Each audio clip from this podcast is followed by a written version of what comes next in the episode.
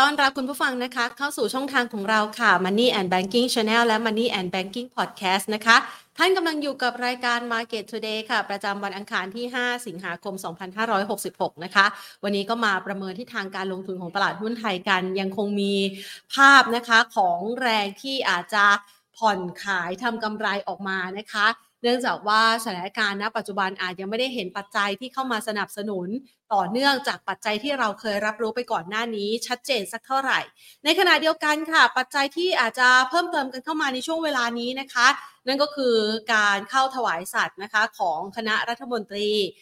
ซึ่งนำโดยคุณเศรษฐาทวีสินนายกรัฐมนตรีคนที่ 30 ของไทยนะคะท่ามกลาง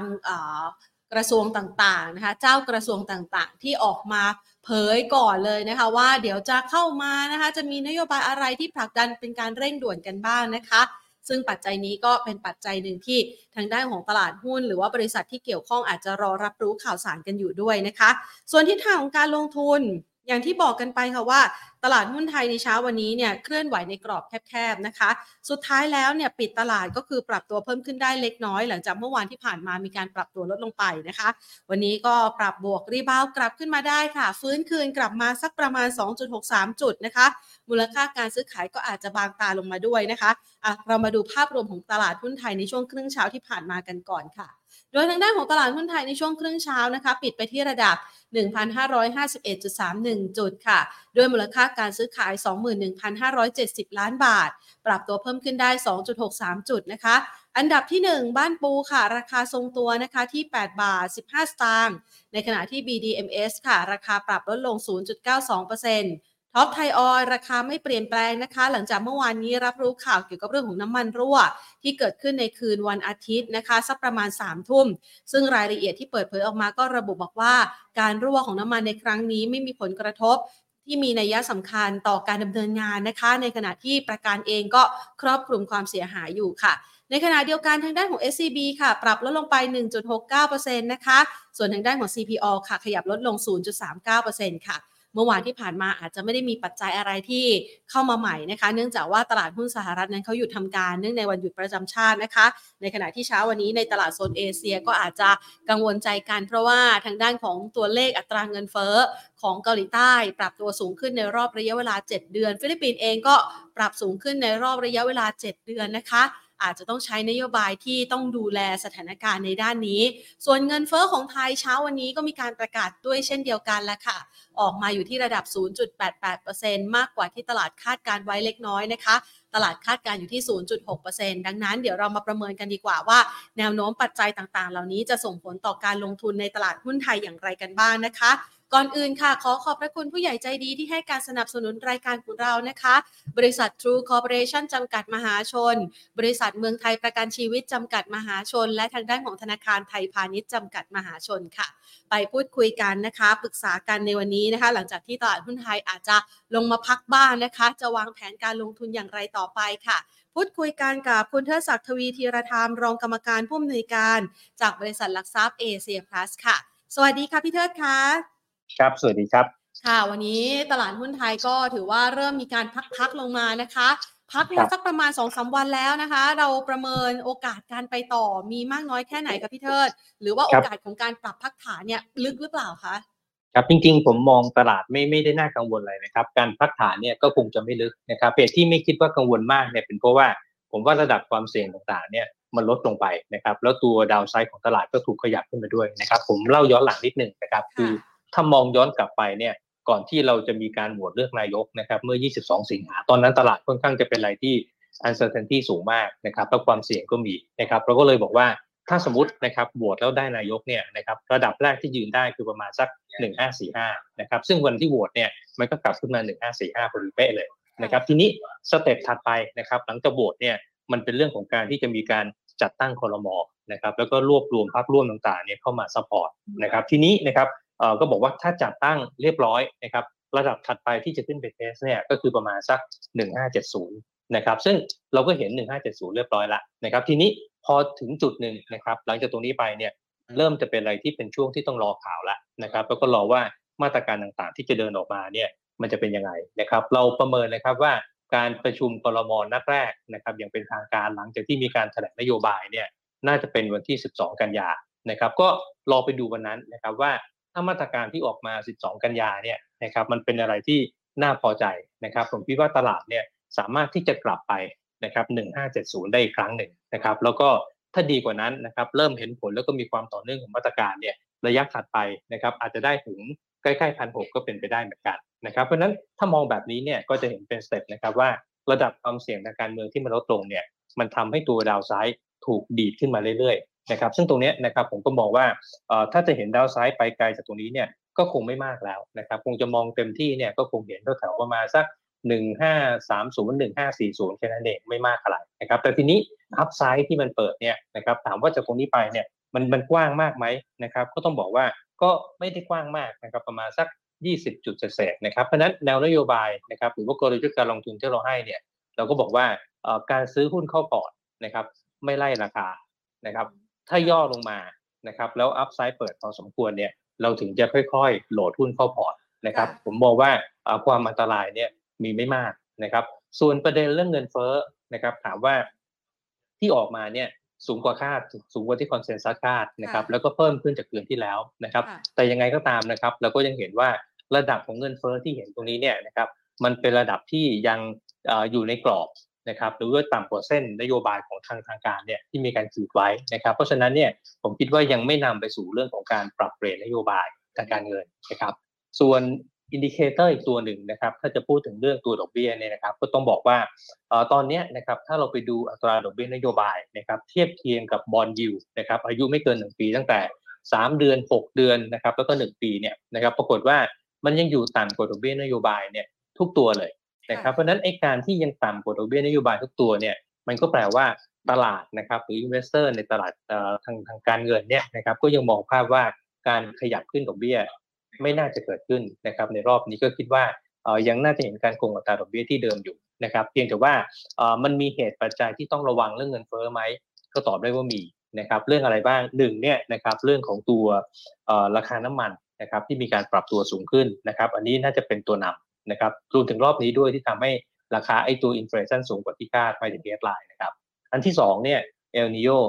นะครับซึ่งเราคิดว่าน่าจะเห็นผลในระยะถัดไปนะครับ เพียงแต่ช่วงนี้เนี่ยนะครับผมคิดว่าสถานการณ์เนี่ยยังอยู่ในกรอบนะครับ เพราะฉะนั้นถ้าดูโดยภาพรวมๆนะนะครับ ไม่ว่าจะเป็นเรื่องมิติการเมืองนะครับ หรือว่ามิติในเรื่องของตัวเงินเฟ้อกับดอกเบี้ยเนี่ยผมก็ยังมองภาพว่าตลาดเนี่ยดูแล้วผมคิดว่ายังไม่ได้น่ากังวลอะไรครับ ค่ะ เราเห็นภาพนะคะหลาย ๆ ภาพที่ณปัจจุบันนี้เนี่ยเราไม่ได้เริ่มมีปัจจัยบวกมากยิ่งขึ้นนะคะกับทิศทางของการลงทุนในตลาดหุ้นไทย แล้วการเมืองก็ชัดเจนมากยิ่งขึ้นด้วย แต่โฟลต่างชาติดูเหมือนเขาไม่ค่อยใส่เข้ามาในตลาดหุ้นไทยมากสักเท่าไหร่ ตรงนี้มันเป็นเพราะอะไรคะพี่เทิดครับจริง ๆ ผมมองว่าเอ่ออาจจะเป็นโมเมนตัมที่ต่อเนื่องนะครับไปจากการที่มีการปรับเวทของ MSCI นะครับแล้วก็เอ่อณจุดหนึ่งเนี่ยนะครับมันมีส่วนหนึ่งในการที่เห็นเงินบาทเนี่ย ที่อ่อนค่านะครับผมคิดว่าใช้เวลาในการปรับตรงนี้เนี่ยสักระยะหนึ่งนะครับ หลังจากนั้นเนี่ยโอกาสที่โฟไหลเข้าผมผมเชื่อว่ายังมีอยู่นะนะครับ เพราะว่าภาพที่เราเห็นตรงนี้นะครับ เราเห็นภาพของการฟื้นตัวในครึ่งปีหลังทั้งนั้นเลยนะครับ ไม่ว่าจะเป็นเรื่องเศรษฐกิจก็คงต้องโตมากกว่าครึ่งปีแรกเลยแหละเพราะว่า quarter สองเนี่ยมันออกมาค่อนข้างจะต่ำนะครับพูดคือว่า GDP quarter สองเนี่ยมันโตแค่ 1.8%แค่นั้นเองนะครับ เพราะฉะนั้นถ้าหากว่า จะต้องวิ่งไปถึง target เนี่ยยังไงครึ่งปีหลังต้องโตครึ่งปีแรกนะครับอันที่2นะครับถ้ามองในส่วนของ e a r n i n g บริษัทจดทะเบียนเนี่ยครึ่งปีแรกนะครับอยู่ที่ระดับประมาณสัก 4.6 ถึง 4.7 แสนล้านนะครับทั้งปีเนี่ยเราประเมินว่าน่าจะแตะ1ล้านล้านได้นะครับนั่นก็แปลว่าครึ่งปีหลังเนี่ยมันต้องโตกว่าครึ่งปีแรกประมาณสัก 17ถึง19นะครับเพราะฉะนั้นเนี่ยมุมมองที่เราเห็นนะครับก็คือว่า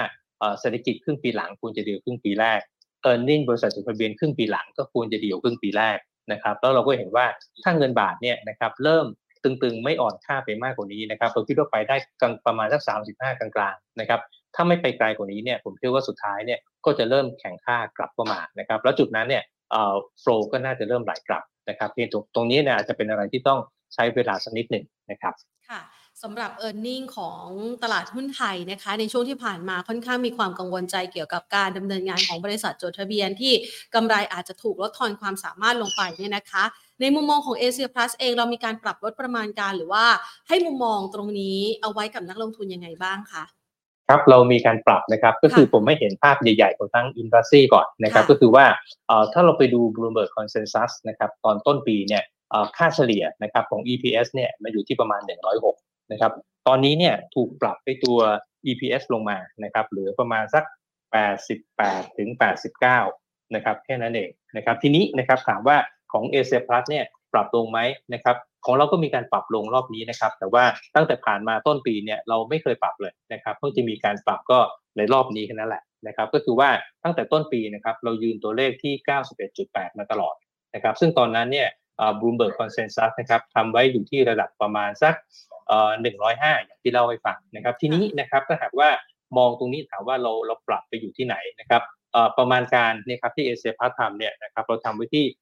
88.6 บาทต่อหุ้นนะครับก็ลงมาจากของเดิมที่อยู่ 91.8 นะครับก็ลงมาเล็กน้อยครับไม่ถึง 5%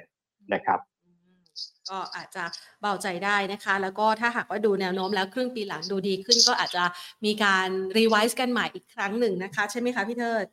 ครับก็ก็เป็นไปได้นะครับคงต้องมอนิเตอร์ช่วงเอ่อ quarter สามนี่แหละครับว่าว่าจะเป็นยังไงครับแต่จริงๆแล้วเรามองว่าน่าจะเห็น peak เนี่ยของ e a r n i n g นะครับในช่วง quarter สี่ครับ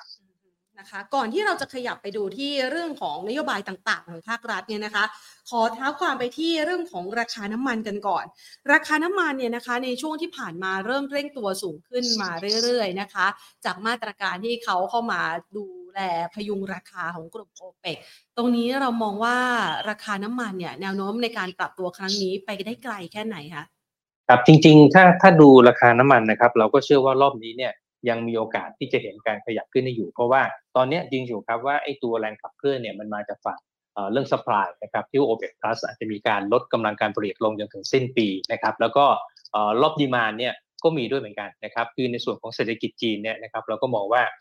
มันอยู่ในบนฐานที่ค่อนข้างจะต่ำแล้วนะครับ downside ก็ไม่น่าจะมีอะไรขณะที่เริ่มเห็นมาตรการในการกระตุ้นเนี่ยมันออกมาทำงาน เพราะฉะนั้นเนี่ยมันน่าจะกระตุ้นให้เกิด demand เนี่ย เพิ่มเติมขึ้นมาได้เหมือนกันนะครับส่วนอีก factor หนึ่งนะครับผมว่าอาจจะยังไม่เห็นผลช่วงนี้แต่มองข้ามไม่ได้ก็คือเรื่องอีกความเสี่ยงเชิงภูมิรัฐศาสตร์นะครับ ซึ่งอันนี้นะครับผมบอกว่าก็ต้องต้องมอนิเตอร์แบบใกล้ชิดนิดหนึ่งนะครับไม่ว่าจะเป็น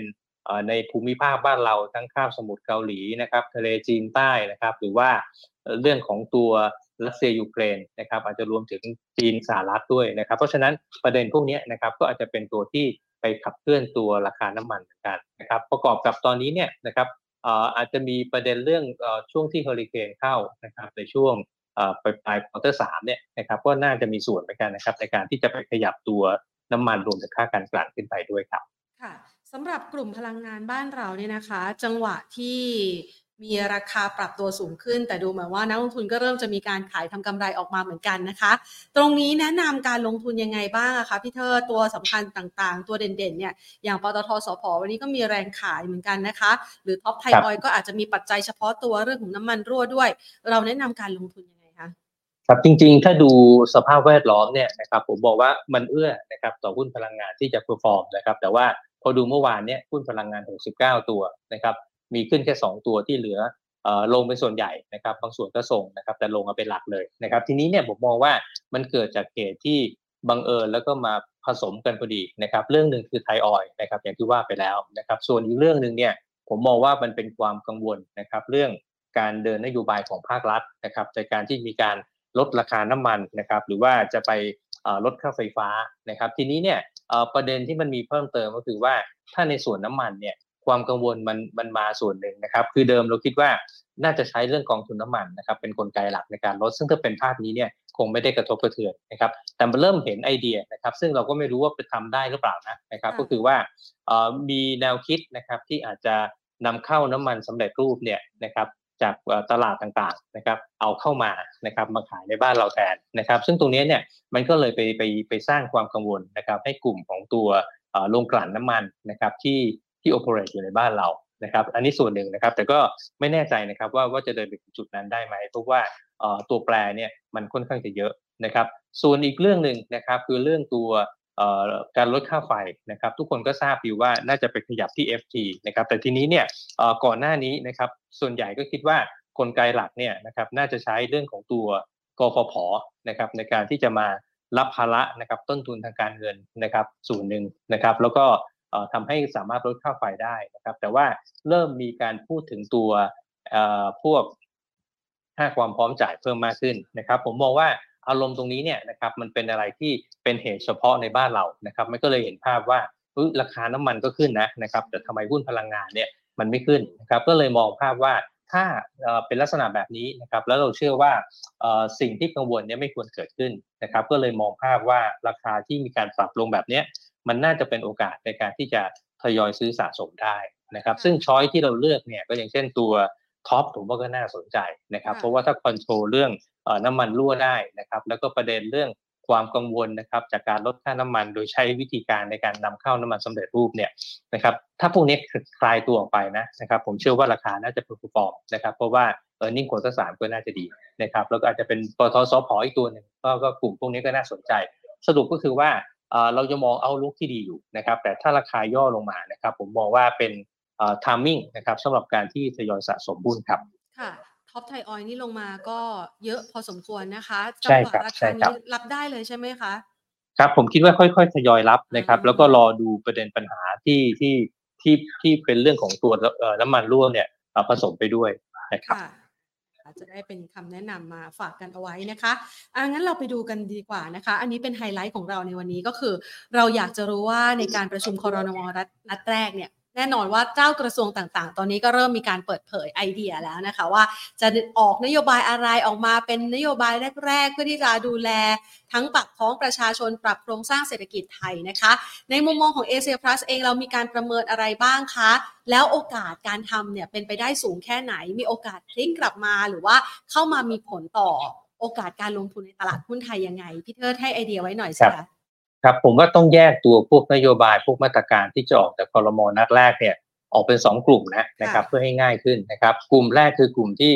ไม่ต้องใช้ภาระเงินจากงบประมาณแผ่นดินนะครับ อีกกลุ่มหนึ่งนะครับคือกลุ่มที่ต้องใช้เงินจากงบประมาณแผ่นดินนะครับ แยกแบบนี้เพราะอะไรนะครับ เพราะว่ากลุ่มที่ต้องใช้เงินจากงบประมาณแผ่นดินเนี่ยนะครับ ผมเชื่อว่ายังเกิดขึ้นไม่ได้หรอกครับในช่วง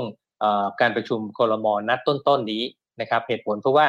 มาตรการทั้งหลายนะครับนโยบายต่างๆเนี่ยนะครับที่เสนอตอนหาเสียงนะครับมันไม่ได้ถูกบรรจุไว้ในงบประมาณปี 66 นะครับเพราะฉะนั้นเนี่ยงบประมาณปี 66 เนี่ยมันก็จะหมดแค่สิ้นเดือนนี้แล้วนะครับไอ้การจะไปดึงงบพวกนี้มาใช้เนี่ยผมมองว่าคงทำไม่ได้นะครับถ้าจะทำได้นะครับก็ต้องรอเรื่องของตัวงบประมาณในปี 67 นะครับซึ่งตอนนี้นะครับ process นะครับยังอยู่ระหว่างการจัดทำเลยนะครับก็ต้องรอรัฐบาลใหม่เข้ามา แล้วก็ไปปรับไอ้ตัวโครงสร้างงบประมาณให้มันสอดคล้องกับงบประมาณไอ้ตัว แนวนโยบายเนี่ยให้มากที่สุดนะครับ หลังจากนั้นเนี่ยต้องผ่านนะครับการพิจารณาของสภานะครับ ก็สภาล่างก็สามวาระนะครับ สภาสูงก็สามวาระนะครับ ซึ่งประเมินว่ากว่าจะแล้วเสร็จเนี่ยนะครับ ก็คงเป็นช่วงควอเตอร์หนึ่งนะครับ ผมว่าเร็วที่สุดที่เม็ดเงินอาจจะถูกออกมาใช้เนี่ยน่าจะเป็นช่วงกลางๆ หรือว่าปลายไตรมาสที่ 1 ของปีหน้านะครับ เพราะฉะนั้นเนี่ยมาตรการนะครับใหม่ๆนะครับที่ต้องใช้เงินจากงบประมาณแผ่นดินเนี่ย คงคงยังไม่สามารถมี action ได้นะครับในช่วงเวลาแบบนี้หรือถ้าจะมีเต็มที่ก็เป็นการให้กรอบเวลานะครับ ทีนี้นะครับมาตรการที่คาดหวังได้คืออะไร ก็คือมาตรการที่ไม่ต้องพึ่งพาตัวงบประมาณแผ่นดินนะครับ ถามว่ามีอะไรบ้างนะครับ มีนะครับตัวอย่างอย่างเช่นอันแรกเนี่ยนะครับเรื่องของตัวงบเออครับเรื่องของการมาตรการนะครับในการกระตุ้นของภาคการท่องเที่ยวนะครับ ก็คงจะเห็นมาตรการนะครับในการที่จะดึงนะครับให้ นักท่องเที่ยวจีนนะครับหรือว่านักท่องเที่ยวประเทศอื่นๆเนี่ยเข้ามาในบ้านเราให้มากขึ้น ตัวอย่างอย่างเช่นการลดค่าธรรมเนียม หรือว่างดค่าธรรมเนียมนะครับการทำวีซ่าเข้าบ้านเรานะครับ ซึ่งอันนี้นะครับก็น่าจะดึงคนเข้ามาได้นะครับอาจจะมีนโยบายนะครับหรือว่าแนวทางในการที่จะไปขยายคอขวดนะครับในส่วนของการให้บริการไม่ว่าจะเป็นเรื่องของตัวสนามบินนะครับ หรือว่าเรื่องช่วงเวลาในการขอวีซ่าต่างๆนะครับ หรือนะครับเป็นเรื่องของตัวที่พยายามจะดึงเที่ยวบินเข้ามานะครับก็จะเห็นได้ว่าทั้ง 3 เรื่องที่พูดเนี่ยนะครับกระตุ้นการท่องเที่ยวเนี่ยมันไม่ได้ใช้เงินจากงบประมาณแผ่นดิน เพราะฉะนั้นเนี่ยผมบอกว่าสามารถที่จะเดินได้เลยนะครับอันที่2นะครับลดค่าน้ำมันดีเซลลดค่าไฟนะครับอันนี้ก็คงไม่ต้องพึ่งงบประมาณนะครับถ้าหากว่าในส่วนของการลดราคาน้ำมันดีเซลเนี่ยไปใช้กองทุนน้ำมันนะครับเข้ามาอุดหนุนนะครับตรงนี้เนี่ยก็คงจะ เป็นไปได้นะครับก็จะเห็นออกมานะครับ แล้วก็อีกส่วนหนึ่งคือการลดค่าไฟนะครับ ก็กลไกที่เราคาดหวังนะครับ อย่างที่เราได้ฟังเมื่อสักครู่นะครับ ก็คือเรื่องของการใช้กลไกของกฟผนะครับ ในการที่ช่วยเข้ามา support นะครับในการที่จะลดค่า FT ลงมานะครับ ก็สองเรื่องนี้นะครับคือลดราคาน้ำมันดีเซลนะครับ แล้วก็ลดค่าไฟเนี่ยอันนี้ผมมองว่าน่าจะทำได้เลยนะครับ ก็ผมผมแล้วก็เลยคาดหวังนะนะครับ รอบแรกๆเนี่ยนะครับถ้าเป็น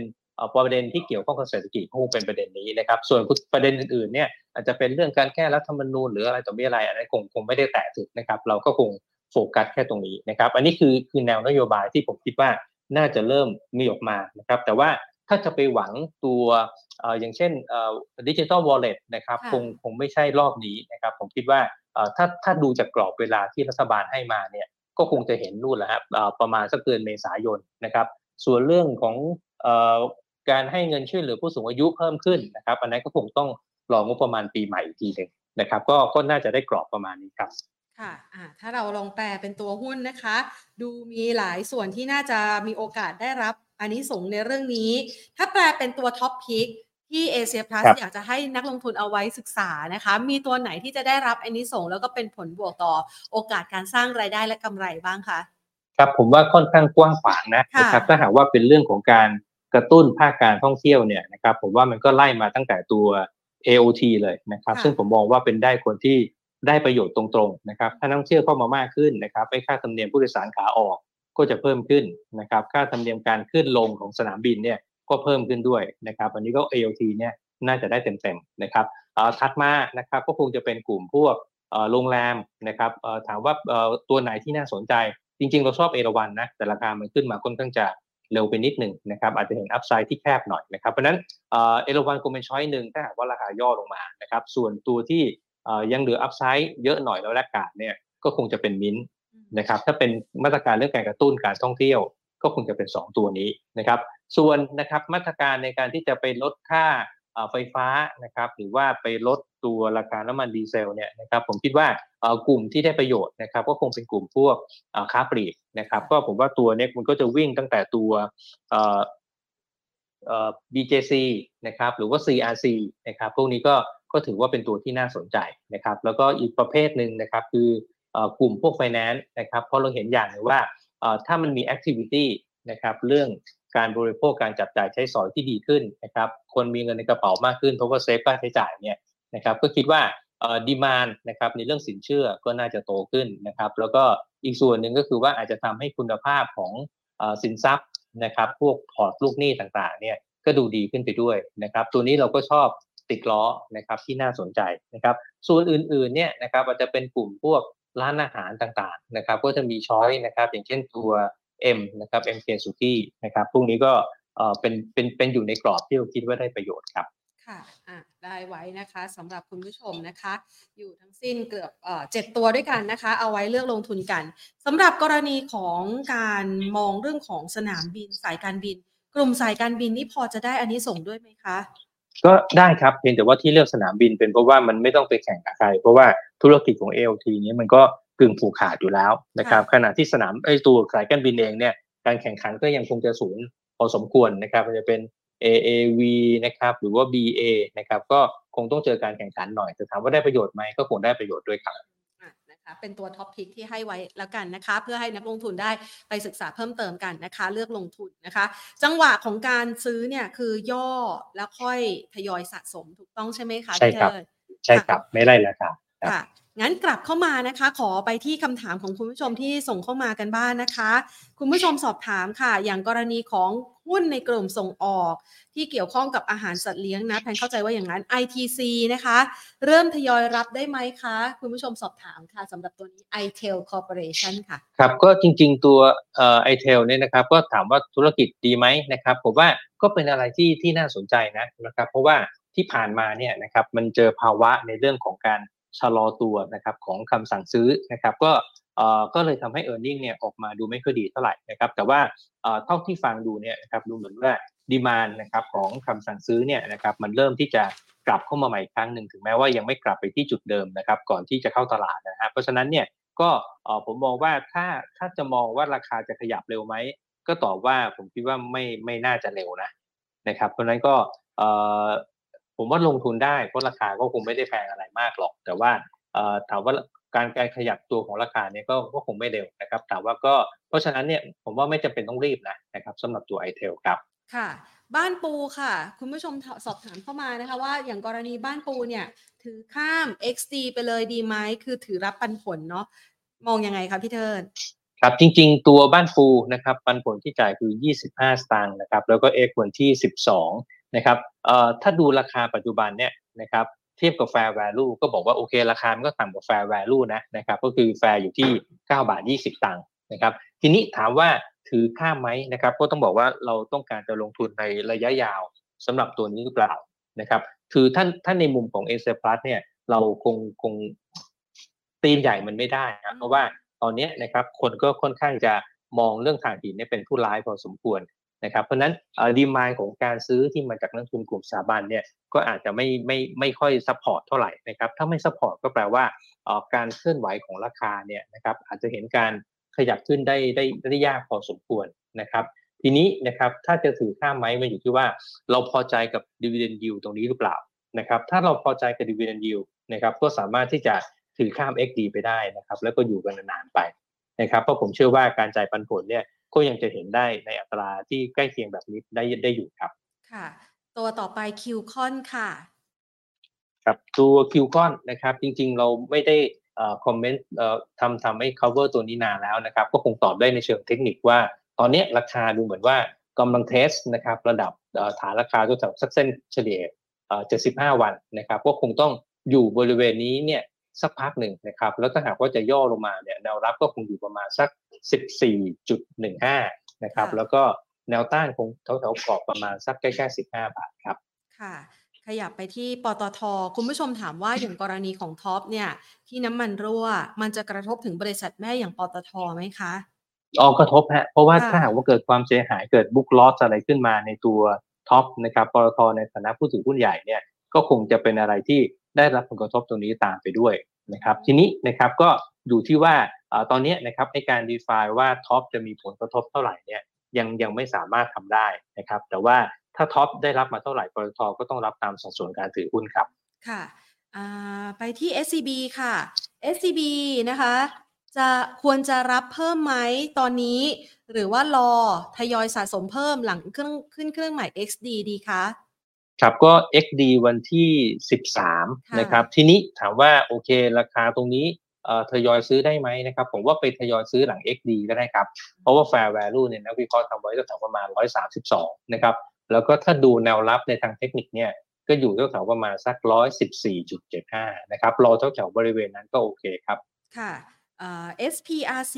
กับ PRM คุณผู้ชมบอกว่าอยากสนใจ 2 ตัวนี้ ถ้าเป็นพี่เทิดพี่เทิดแนะนำตัวไหนดีกว่ากันคะ ครับเรา cover ตัว SPRC อยู่นะครับ แล้วเราก็ให้คำแนะนำว่ามัน outperform ได้นะครับ แล้วถ้าหากว่ามองเอาลุกในเชิงของตัว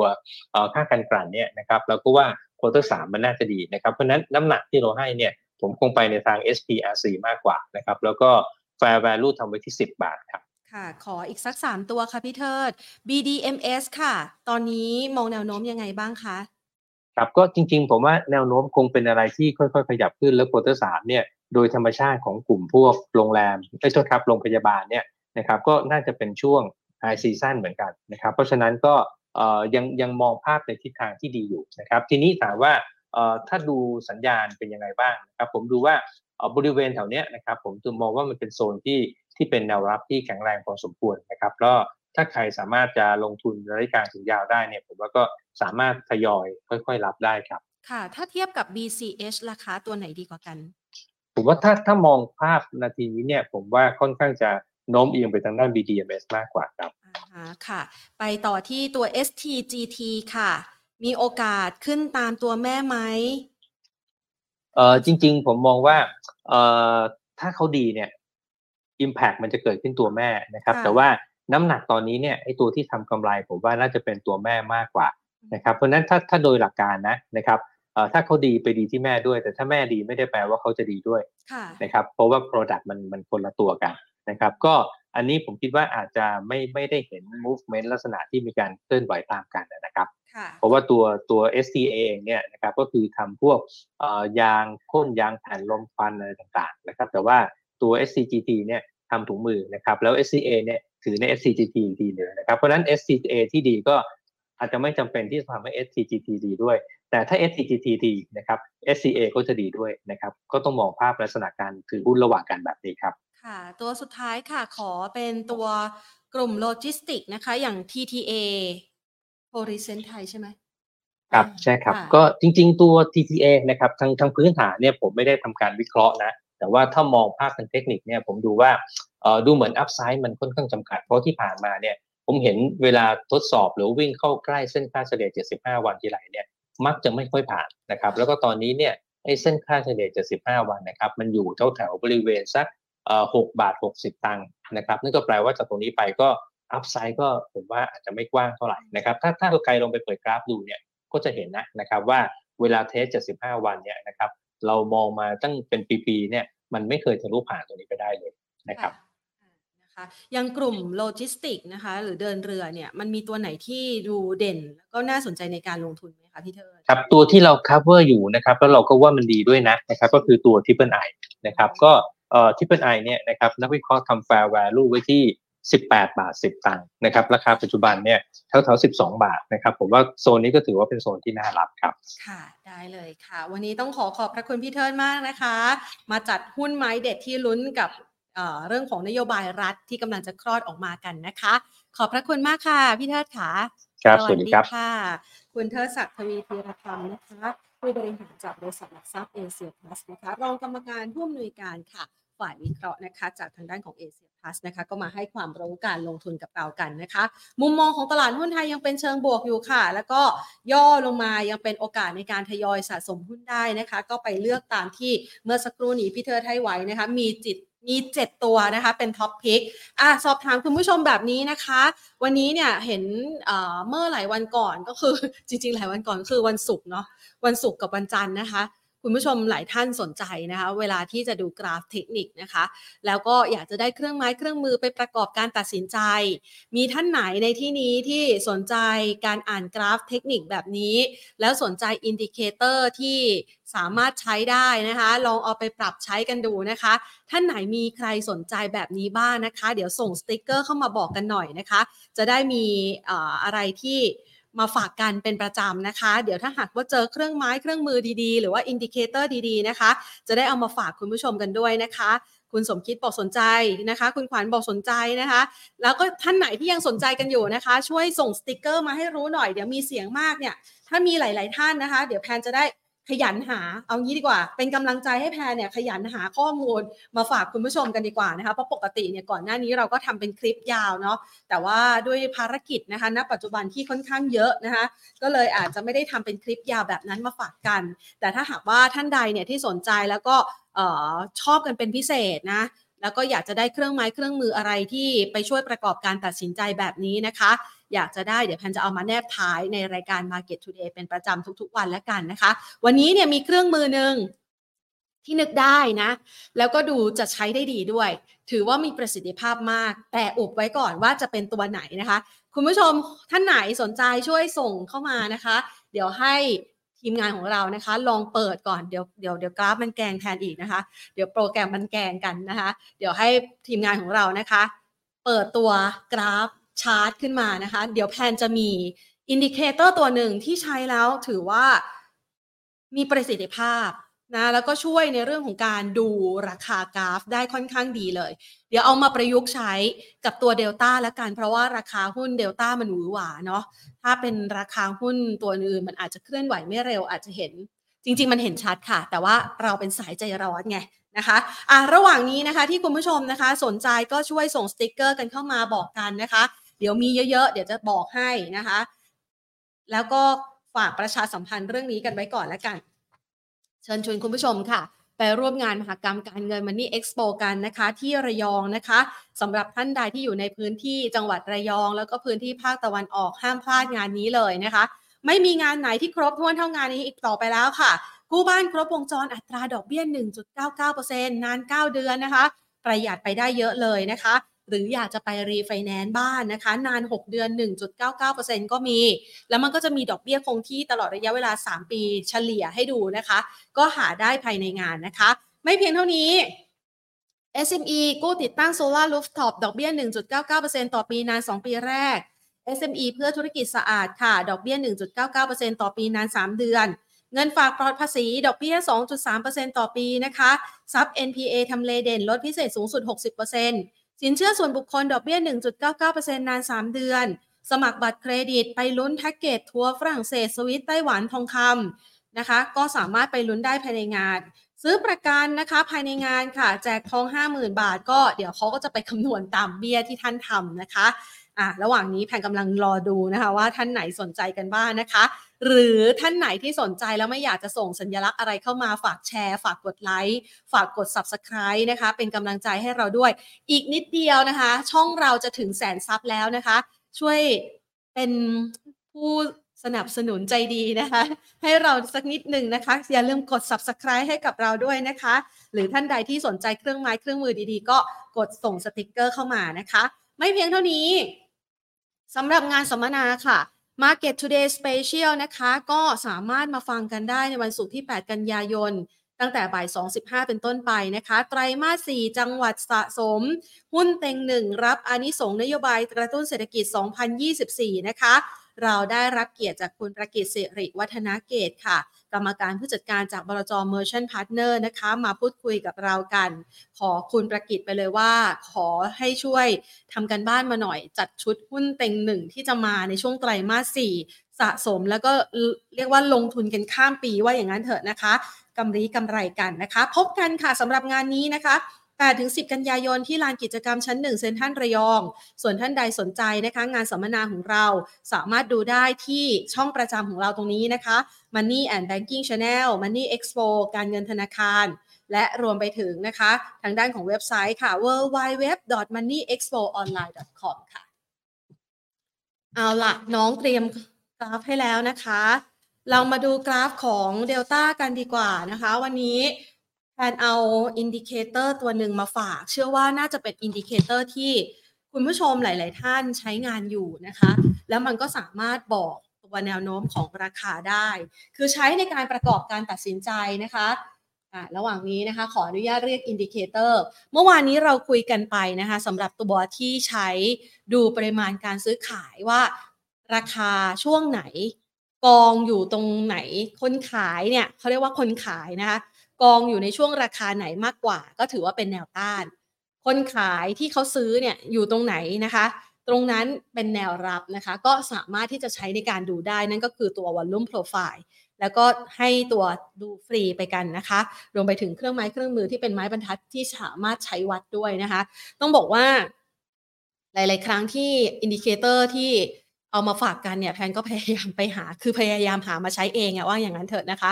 นอกเหนือจากการใช้ฟรี 3 3 indicator พร้อมกันแล้วนะคะ ตัว Trading View เนี่ยเขาก็สามารถที่จะไปลองหา แต่ว่าไอ้ Volume Profile มันเสียตังค์ไง ก็ไปหาตัวใช้ฟรี แล้วก็เอามาฝากคุณผู้ชมกันด้วย วันนี้เอาตัวนี้มาฝากแล้วกันค่ะ ตัวนี้นะคะเป็นเครื่องมือที่ใช้ดู Divergent อ่าเขาเรียกว่า overbought oversold โซ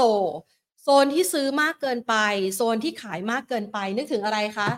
ไหนใครใช้เครื่องมือที่ใช้ดูโซนว่าอ่าซื้อมากเกินไป ขายมากเกินไป ใช้เครื่องมือไหนกันอยู่บ้างคะไหนลองพิมพ์มาดูซิเผื่อเพื่อนๆนะคะ เขาใช้กันอยู่นะคะ หรือว่าอาจจะไปลองใช้กันเพิ่มเติมนะคะ วันนี้เนี่ยตัวที่แพนเอามาฝากนะคะ ก็คือตัวนี้ค่ะ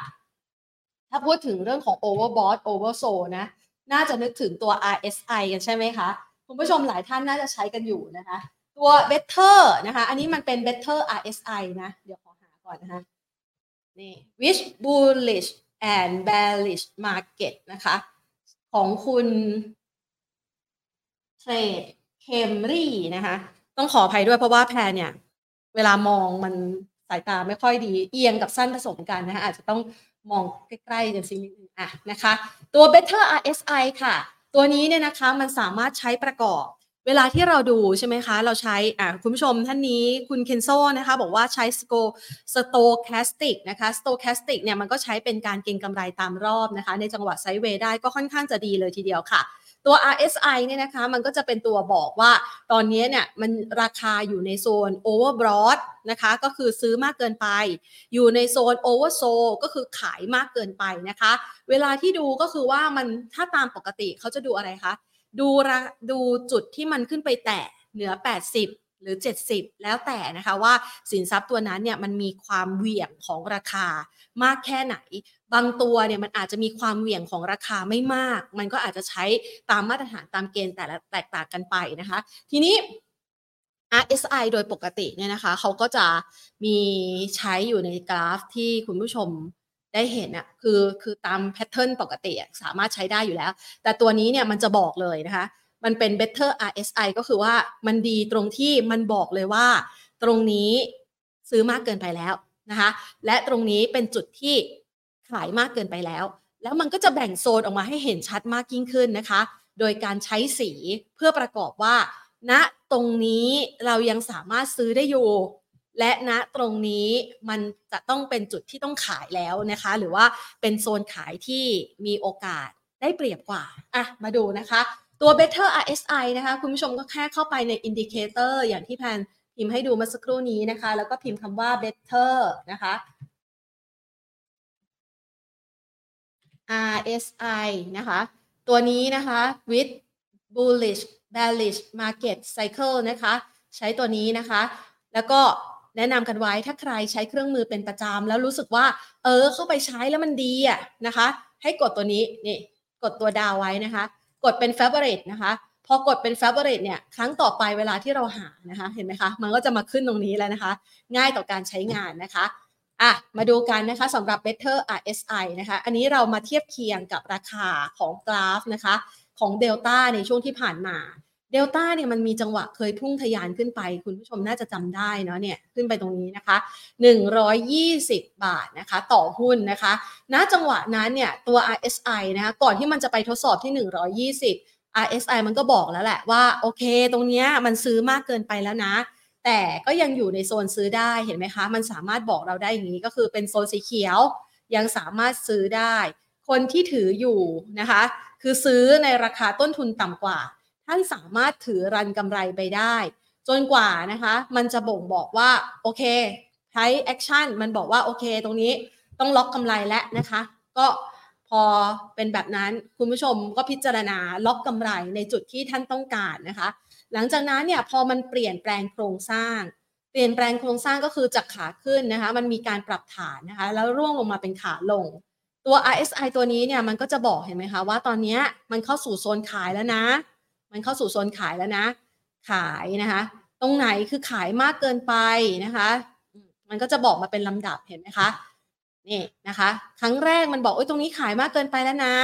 มันก็จะมีคนที่คอยดักซื้อตรงนี้ แล้วก็กินช่วงเก็บราคาตรงนี้ แต่มันไม่ได้หมายความว่าทุกครั้งเนี่ยมันจะวิ่งขึ้นไปแบบโอ้โหรวดเร็วรุนแรงแบบนี้นะคะ คือไม่ใช่ว่าเวลาราคาหุ้นเนี่ยมันลงมาเฟิบ ถึงจุดที่ขายมากเกินไปแล้วพอเราซื้อมันจะพุ่งทะยานกลับไปอีกไม่ใช่นะคะ ตามธรรมชาติของคนที่ลงทุนในสินทรัพย์ต่างๆ น่าจะเข้าใจว่ามันจะมีจังหวะยุบย่อ แล้วก็ขายออกมาอีก เพื่อที่จะทดสอบว่าแรงขายหมดแล้วหรือยังเพียงแต่ว่าช่วงจังหวะเนี้ยมันก็สามารถใช้โอกาสในการที่จะเข้าซื้อแล้วก็ทำกำไรในช่วงสั้นได้ ซึ่ง Better RSI ตัวนี้เนี่ยนะคะ มันก็จะบอกว่าโซนเนี้ยยังเป็นโซนที่คนส่วนใหญ่เขาขายกันอยู่นะ เพราะมันบอกเราเป็นสีแดงเห็นไหมคะ เป็นสีแดงนะคะ อ่าเสร็จแล้วเนี่ยเวลาเราดูประกอบการตัดสินใจว่า แล้วตรงไหนล่ะที่เราจะเป็นต้นทุนในการที่จะล็อกเข้าไป สามารถถือได้ยาวๆ มันต้องเอาไปประกอบกับอะไรคะ divergent นะคะคำว่า divergent ก็คือขายจนหมดแรงนะคะ ขายจนหมดแรงคุณผู้ชมคุณผู้ชมนึกภาพออกใช่ไหมคะ ใครเข้าใจคำนี้ก็อาจจะพิมพ์สัญลักษณ์กันเข้ามาบอกกันหน่อยนะคะ หรือว่าใช้แบบนี้กันอยู่นะคะ ก็จะได้เป็นอีกหนึ่ง โอกาสให้เพื่อนๆได้เข้าใจกันนะคะ คือตรงนี้เนี่ยมันบอกว่า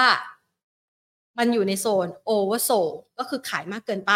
นะคะ แล้วเราซื้อตรงนี้เราก็คือหวังแค่รีบาว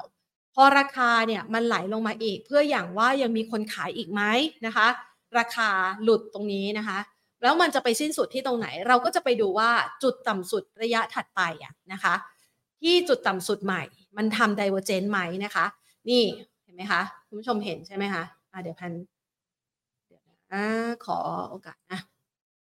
นี่นะคะ มันทำ divergent แบบนี้นะคะ